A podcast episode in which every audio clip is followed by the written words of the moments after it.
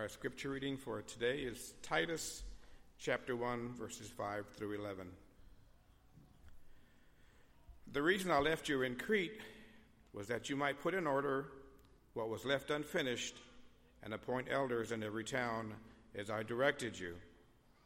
An elder must be blameless, faithful to his wife, a man whose children believe and are not open to the charge of being wild and disobedient. Since an overseer manages God's household, he must be blameless, not overbearing, not quick tempered, not given to drunkenness, not violent, not pursuing dishonest gain. Rather, he must be hospitable, one who loves what is good, who is self controlled, upright, holy, and disciplined. He must hold firmly to the trustworthy message as it, as it has been taught so that he can encourage others by sound doctrine and refute those who oppose it. For there are many rebellious people, full of meaningless talk and deception, especially those of the circumcision group. They must be silenced because they are disrupting whole households by teaching things they ought not to teach, and for the sake of dishonest gain. This is God's word. Please be seated.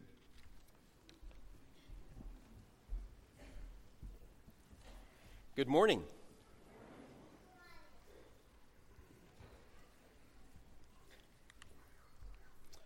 What do you think about the idea of taking 20 to 25 toddlers, preschoolers, and putting them into a large room, oh, for say about four hours all by themselves? Would you like to have that little guy all by himself for four hours with other kids. Ever chat with a, a preschooler, a toddler? Do they have ideas about what they want? Yes. Do they have a, a, clear notion of what they think is best and what is right? Do they have feelings?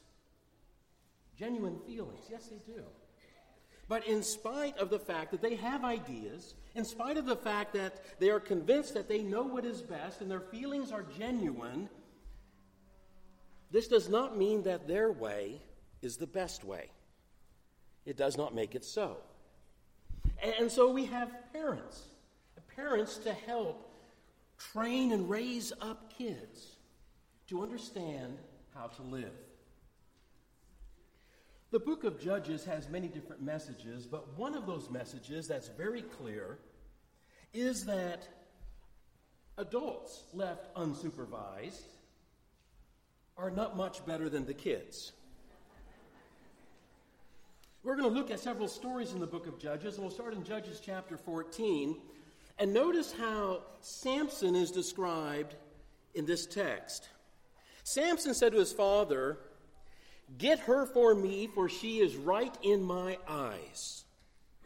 Then he went down and talked with the woman, and she was right in Samson's eyes. Samson is, has gone and seen this Philistine woman, a woman who's been raised in, in, a Philistine town. She's been raised with other gods. She's been wa- raised with ways of thinking and values that do not belong to God's people. And Samson, as he looks at this woman, goes, She's the one for me. Now, God has told his people not to marry outside of them because the people that they marry will change them. They will bring influences in that will get them off track. But Samson goes, She's the right one. In my eyes, she's it. Get her for me. And Samson's determination to marry that Philistine, and he does, is going to bring a lot of suffering, it's going to bring a lot of pain.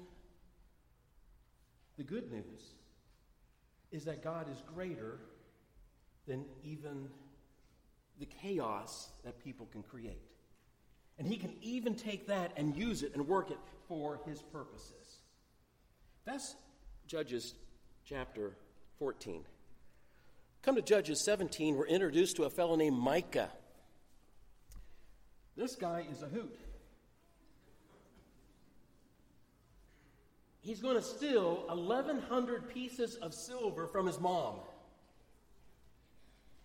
Then he hears his mom give a curse on whoever stole the silver pieces.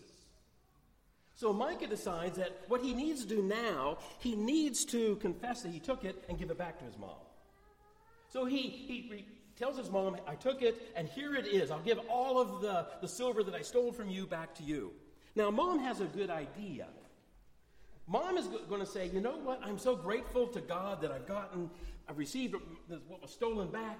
I'm going to take 200 pieces of my silver and I'm going to make a little silver image with it to thank God. Micah is going to make a shrine in his house. He takes the little silver image made out of 200 of those pieces and he puts that in part of his shrine. He also makes other household gods. He makes an ephod. And, in the text, the only ephod described for a, uh, like a priest is for the high priest. But he makes an ephod for his shrine. He grabs one of his sons and ordains him as a priest. A little bit later on, a, a Levite will come by, and Micah will upgrade his shrine. He takes the Levite and has him be his priest. He's gone from his son now to a Levite. And the text ends with this comment In those days, there was no king in Israel. Everyone did what was right in his own. This is the author's comment on the story we have just heard. Everyone doing what they think is best, what their good idea is, what their solution is for how to live and how to move forward. That's what Micah did. That's what his mom did. Everyone's doing what's right in their own eyes. Judges chapter 18, the next chapter, we learn about 600 warriors. They're, they're from the tribe of Dan, and they, they are moving, looking for a spot for their families. They pass by and they come to Micah's place with his little shrine. And now remember, these are God's people. They steal. They steal the ephod. They steal the silver image. They steal the household gods. And then they talk to the Levite that's there and say, hey, you know, uh, we'd like to offer you a promotion. Right now you're serving one family, but what we'd like to do is we would like to make you uh, a priest for our whole tribe. So would you like an upgrade? The Levite thinks this is a great idea because now he's going to be supported by not just one family, but a whole tribe. So he says yes. And we're, this story is introduced with the comment in chapter 18 and verse 1 In those days, there was no king in Israel. And when we understand what the author is telling us, you know, there's no leadership Everyone is doing what's right in his own eyes, what their good ideas are, what they think is best. Chapter 19 begins with the phrase, There was no king in Israel. And again, we understand that, the, that what this means is there's no leadership, and hence everyone is doing what they think is right. And this is the introduction to a story of a Levite and his concubine who are traveling. They, they are, they're headed back to home, and um, as this Levite's going along, he sees a foreign city, a city dominated by foreigners, not Israelites. And he goes, let's bypass that. You know, you never know what might happen there. Let's press on and go to an Israelite city. So he goes and he ends up at Gibeah. And there is an old man who finds him in the center of the uh, town at nightfall and says, Oh, you don't have any place? Come on in, come into my house. So the Levite and, and his concubine go to their house, and, and nightfall descends. And then, when under darkness, there's suddenly all this commotion outside as some people of the city attack the house. And they want the Levite to be pushed outdoors. They want the woman to be pushed outdoors so they can do whatever they want with them. Now, the man in the house says, Don't do this. The Levite, when he sees that this is not going to end, that they're going to insist on this, um, his good idea is to take the woman and push her out and lock the door. In the morning, she's at the doorstep and she's dead. He then puts her body on his animal, goes home. She's obviously been, been hurt badly. So he cuts her body up into 12 pieces, sends those as messages throughout the 12 tribes, and says, Look at this. This is what the people of Gibeah did. What do you think we ought to do? All of Israel's horrified that such a thing could happen in Israel. They all come together and they say, We're going to handle this city. Now, Gibeah is a Benjamite city. The tribe of Benjamin says, Hey, wait a minute, you can't come and attack one of our cities. We're going to defend them. So you have a war in Israel of all the tribes against the tribe of Benjamin. End of story. Benjamin's basically wiped out. All that is left are a few hundred men. No wives. No, everyone's wiped out except for a few hundred men. The, the, the, tribes now mourn because they've basically wiped out one of the tribes of Israel. And someone goes, You know what? We've got, I got an idea. We're about to have a festival. The annual festival is about to happen. Uh, why don't we all go there and we'll bring our daughters to it? And so they have this festival, and their daughters there are dancing, and there's a plan. And while the daughters are out there dancing and enjoying themselves, these several hundred of men are hiding in the bushes. They simply run out, they kidnap each man a woman and take her away to be his wife. And the story ends, the book of Judges ends with this statement hanging in the air. In, that, in those days, there was no king in Israel. Everyone did what was right in his own eyes. When everyone does what they think is best, the community can unravel. What God's people need is godly leadership. And in the law, God provided for a godly leader for his nation that was supposed to live in holy ways. And so in, in Deuteronomy, God gave Moses instructions for the leader that was to be for this holy nation, that was to live for God and be an example of, of the people of God to others. This kingdom of priests that would influence others. They need to live in a particular way, and God made provisions for their leadership.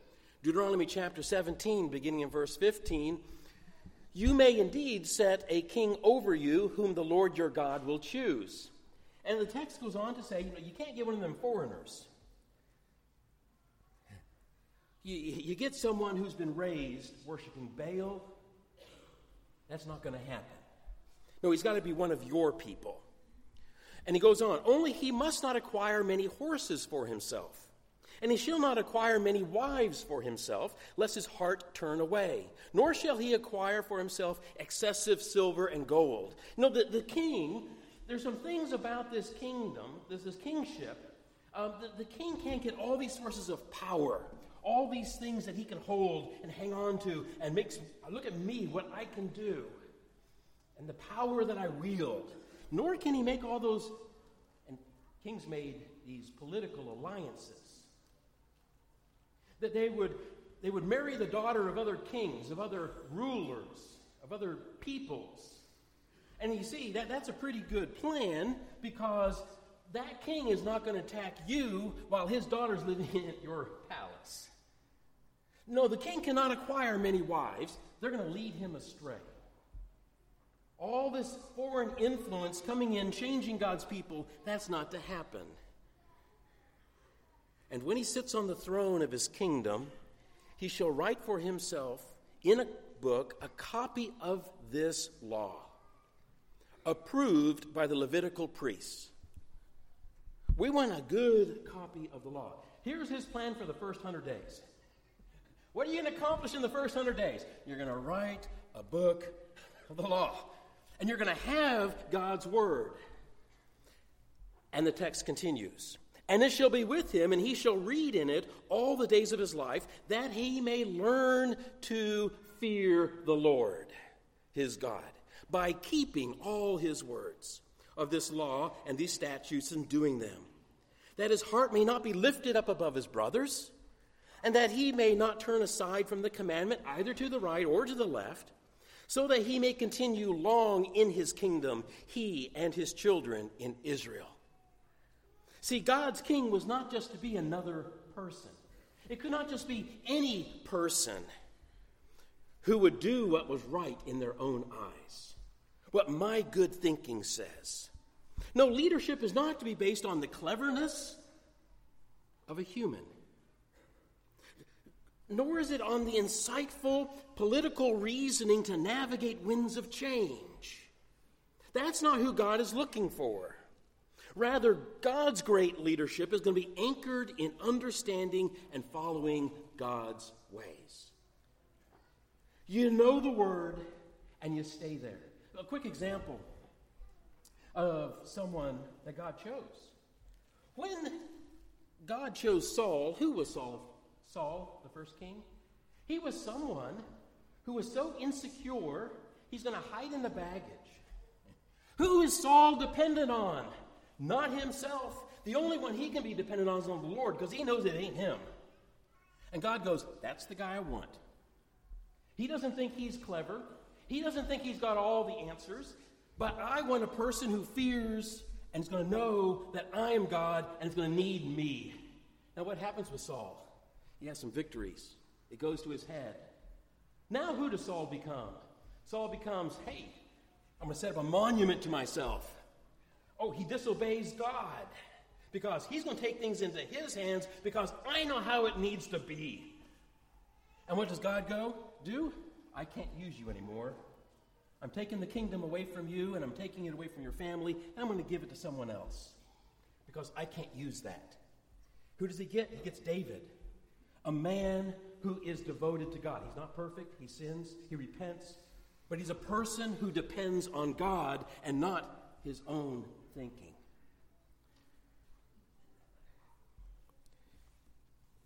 God's king was not just to be another person who would do what was right in his own eyes. Well, that was a political scenario. That's the scenario of a, a, nation and the leadership God gave for a nation. We move into the New Testament, we find that God's people are described as being part of this church, Uh, a church that God has established and set up, and it's based on His Son who makes it possible. And in that context, we also have descriptions of leadership. Paul's going to write a letter to Titus. And, and from what we can understand, Titus is there on the island of Crete. A number of churches have been set up on this island of Crete. And it appears that, that Titus is running around trying to play hero, trying to solve and keep all these churches in order. And so, what Paul does is he writes a letter to Titus on, on Crete, and he says, Let me remind you of something, Titus. The reason why I left you in Crete was so that you might put what remained into order and appoint elders in every town as I directed you. Now, let's get back on track. And, and what your job, you, where you should be focused, is getting this leadership in place. You need to have appoint these elders in, in all the different towns. And it's not just any person is going to do. God's people do not need leaders who are doing whatever they think is right in their own eyes. Rather, Paul will describe the characteristics and qualities of the type of person who could serve in a guiding, teaching, and mentoring capacity. If anyone is above reproach, the husband of one wife, and his children are believers and not open to the charge of debauchery and insubordination. For an overseer, as God's steward, must be above reproach. He must not be arrogant or quick tempered or a drunkard or violent or greedy for gain, but hospitable, a lover of good, self controlled, upright, holy, and disciplined. He must hold firmly to the trustworthy word as taught, so that he may be able to give instruction in healthy doctrine. and also to rebuke those who contradict it. Not just any person is going to do. God's people do not need leaders who are following what their great ideas are, but they need leaders who have these characteristics and qualities of, of people who are dedicated to serving God and who know that message, the word, and they're following it, and they're helping others follow it. And if there's ideas that crop up and people have their good ideas, they can rebuke and they can show this is not God's way, even though it sounds pretty good. They need to know what that word is. In this, in this letter of Paul to Titus, Paul's going to use two different terms to describe this person. One is the word elder, the other is overseer. And so we have these two different terms that are describing the same function within the church. And, these are two different, if you will, metaphors for that leadership position one being an elder and the other being an overseer. Well, the New Testament is actually going to use three different interchangeable metaphors, three different interchangeable descriptions for this function of leading God's people. Acts chapter 20 verses 27 and 28, we have some of these. Now, from Miletus, he sent to Ephesus and called the elders of the church to come to him. So Paul calls for the elders. And then, as he talks with them, he says, Watch out for yourselves and for all the flock of which the Holy Spirit has made you overseers. There's that elders and overseers. He says, To shepherd the church of God that he obtained with his own son. So we have this idea of a pastor, a shepherd, we have this idea of an overseer. We have this idea of an elder. Again peter will do the same thing in 1 peter chapter 5 so i exhort the elders among you as a fellow elder and a witness of the sufferings of christ as well as a partaker in the glory that is going to be revealed. Shepherd the flock of god that is among you exercising oversight not under compulsion but willingly as god would have you and this again this idea of, a, of an elder, a shepherd, an overseer. So, so, why these different designations? Why different metaphors to describe this function of a leader, the same person? Well, it's actually quite wonderful. These terms of leadership originate from three different societal backgrounds. And, and different people would relate very strongly to one or, or more of these different descriptions. These metaphors, these descriptions, encompass a number of qualities and leadership styles. So let's take a look at them quickly. Let's, we'll start with elders, also known as presbyters. In the original language, it's presbyteros. Well, if you take that and you make it into an English form, you come out with presbyter. But the meaning of it is elder. It's from, and from the Bible, we're very familiar with this language about elders and, and leadership. Um, Deuteronomy 25 7. In the Old Testament, you have the elders are sitting in the city gate. You know, that, that place of where judgments are made, where decisions are made, where business is handled. You have the elders in that city gate, and they're handling what's going on in that city. Then we get into the New Testament, you have reference to the elders of Israel, right? You know, you have several different groups of people who are against Jesus, and one of them is the elders. These leaders in Israel, along with the scribes and the Pharisees and the Sadducees, they too are opposed to Jesus. And we also have um, the elders of, of Israel in Exodus chapter 3 and verse 16. Um, those who were the leaders of, of Israel back in the time of Moses. Well, in a society shaped by male leadership, elders were these respected older men who, by their wisdom and experience, had attained social influence. And Paul is going to tell Titus that elders need to be those who hold firmly to God's word and are capable of communicating its ideas. Another term that's used is overseer. Sometimes it's translated as bishop Overseer, bishop, same word. Well, long before this became a church term, the Greeks described episkopoi as these onlookers. And that's what this episkopoi means it's an onlooker, someone who's watching. And, and these were people who graciously watched over and they protected other people. This was a largely urban term in cities where you, where you have these different individuals who are taking care of other things or people. Um, they, they would oversee finances, they would oversee shipment of goods. These were the onlookers, the overseers. And eventually, this onlooker idea uh, came to be associated with an office of those assigned the responsibility of caring for someone or something. We might think of the word manager, the one who has a project, the one who has something that they're responsible for and taking care of it, making sure it all goes well. Well, that's this onlooker, this overseer idea.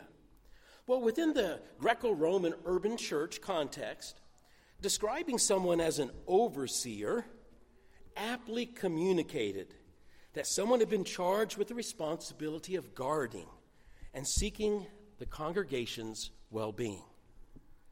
This brings us to the, the third description shepherds or pastors. When it comes to rural leadership, there are not many metaphors that are native to the countryside for leadership. However, the picture of a shepherd who's guiding and leading and caring for his sheep is a strong one. And these shepherds or pastors provide a rich tapestry of leadership, evoking care, concern, guidance, protection for that flock. It seems only natural that in a religious community arising out of a variety of backgrounds, God would use various terms for leadership that would communicate this protective and caring leadership to describe those older men who were following God's leading in order that they might pastor and oversee the church's spiritual health and service to God. You know, before coming here, I, I preached in California for a number of years. And while I was there, I was not a pastor, I was not an elder, I was not an overseer, I, I was a preacher. And today it becomes really common to speak of the preacher as the pastor. Well, I'd just like to make, suggest that if we use biblical words in biblical ways, we'll avoid promoting confusion. And in Scripture, the pastor is the elder, is the overseer. That's the language within the text. So, it is true that God's people need godly leadership. But it's also true that God's leaders need godly sheep. And here are just some quick instructions. Appreciate those who diligently labor among us and who have charge over us in the Lord, giving us instruction. Esteem them very highly in love because of their work. As sheep, we are to esteem highly and to appreciate and express that to those who are our leaders, our shepherds, our, those that are guiding us. This is one of our responsibilities as sheep. Hebrews chapter 13, the text that was read earlier Obey your leaders and submit to them, for they are keeping watch over your souls, as those who will have to give an account. Let them do this with joy and not with groaning, for that would be of no advantage to you. Be submissive and obey. That means following even when I want to eat the grass that's just beyond that fence. It's my good idea, man. If, we could just get over here and get this little patch of grass over here, we're going to be doing great. And the shepherd goes, uh uh-uh, uh, we are not going to that little patch of grass over there. But I want that patch of grass. And this text is saying, no, wait a minute. You follow the guidance of that shepherd. They're charged with taking care of you spiritually. 1 Timothy 5:19 Do not even listen to an accusation against an elder unless there are two or three witnesses. This is one of our responsibilities as sheep, godly sheep. Also, uh, Hebrews chapter 13 and verse 7. Remember your leaders, those who spoke to you the word of God. Consider the outcome of their way of life and imitate their faith. As sheep, we cannot afford to be passive, but we must be actively seeking to grow and to become the people that God wants us to be, to be conformed to the image of Christ.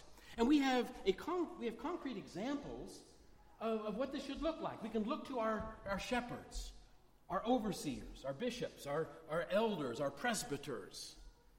And, and they should provide us with an example of how we need to be growing, what we're growing toward. Now, nobody's perfect. They're not perfect. And this is not putting some huge burden on them, but they've committed themselves to grow and to live for God.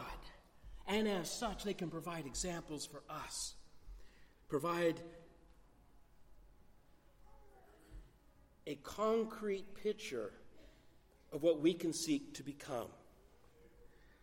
One of our responsibilities as sheep is to imitate those living with faith. Well, God's people need godly leadership. The eldership is not a human idea. God knows that his community needs godly leadership. And so he blesses it and provide and made provisions for godly leadership for his people. Those that are to be guiding the flock. And all of us grow one baby step at a time. It may be this morning that you're not part of this flock. That's part of a much larger flock. Um, it may be that you are not yet a child of God. And if that's the case, let's talk. I'd love to sit down with you and let's just open the text or, or look at those questions that you might have and, and go from there. All of us have broken lives. But through Jesus, God desires to make us new and give us a new life and eternal hope. And He offers all this in grace because none of us deserve it. And if we're convinced of the truthfulness that Christ has died for us and has been raised up again, God desires that we acknowledge this that we acknowledge Christ, that, that we rely on Him and express that faith by trusting in Him and being buried with Him in baptism and raised up into the new life that God's power makes possible. And that is by grace, as He claims us as His people and forgives us of our sins. This morning, if if you have some prayer request or some need, we now have that opportunity for you to come. Let me stand and sing.